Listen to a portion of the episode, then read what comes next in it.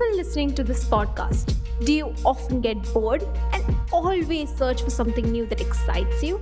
Welcome to the podcast of Center for Education, Innovation and Research. Navrachana University Vadodara. The podcast channel is dedicated to various aspects of education and pedagogy. Each episode brings to you the innovations and the practitioners making a positive change in the field of education. Hello, listeners. I am Dr. Vandana Talegaonkar, your host for this episode. The guest today is Dr. Saloni Pandya, Assistant Professor at Navrachana University. She is a civil engineer with expertise in geotechnical engineering. Welcome, Dr. Saloni. Thank you, ma'am. Thank you for such a generous introduction. I'm very happy to be a part of this podcast episode. Welcome once again. So, uh, Dr. Saloni, as faculty, we have often observed that students happen to find interest and like a few subjects while they do not like a few others. So, uh, how do you communicate practical importance of learning a certain subject that you are teaching? That's a very interesting question, ma'am. So, I follow certain practices which helps them to develop and maintain interest in the subject. Such as some major engineering blunders that would have taken place in past, uh, such as bearing failure of the foundation. Uh, Leaning Tower of Pisa is a wonder of the world, but it is a major engineering blunder. Oh, some landslides hmm. that would have taken place, hmm.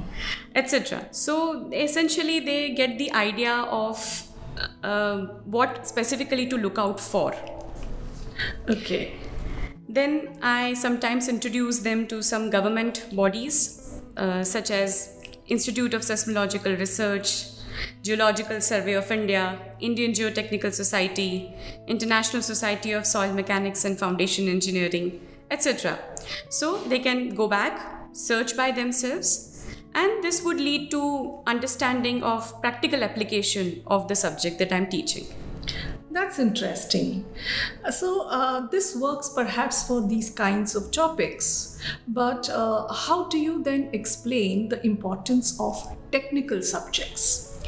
Okay, so for technical subjects which involves uh, design, specifically the design part, I like to float a design project as a part of internal assessment Okay. So essentially, in that particular project, they will have to use parameters from actual soil investigation reports given to them, and they have to give me a proper geotechnical design of the foundation. Okay. So uh, now we move to another uh, experiment that I have heard you conduct in the class to make teaching of civil engineering very interesting, and uh, that is uh, using flipped class model. Am I right? Yes, ma'am. So, uh, speaking about flipped class model, uh, as we know, uh, there is a reversal of classwork and homework in this model. So, the classwork becomes the homework, and the homework becomes the classwork. Now, given this framework, how do you use it in teaching civil engineering?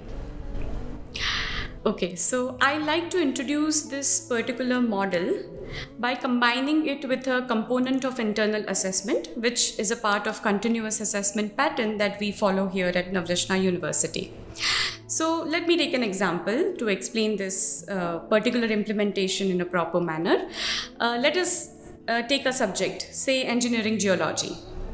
In this, I ask my students to research and obtain case studies from authentic sources which are related to but not limited to incorporation of geological and geotechnical investigations in construction of mega structures such as dams tunnels bridges skyscrapers etc or failure of such structures due to improper implementation of geological concepts. Sometimes they even get case studies related to ground improvement techniques adopted for a specific study.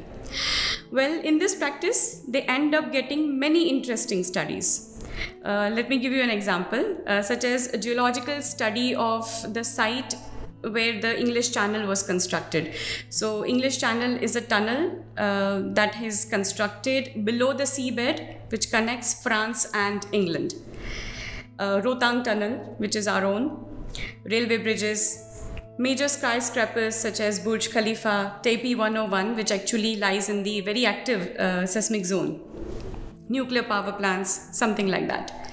So, after researching, they have to send me these case studies once I approve of them, then in the pre-decided groups, they have to present in front of entire class, explaining the features, observations, analysis, and finally their engineering judgment. All right. So this really sounds very, very interesting, and I'm sure students must be fascinated by the case studies.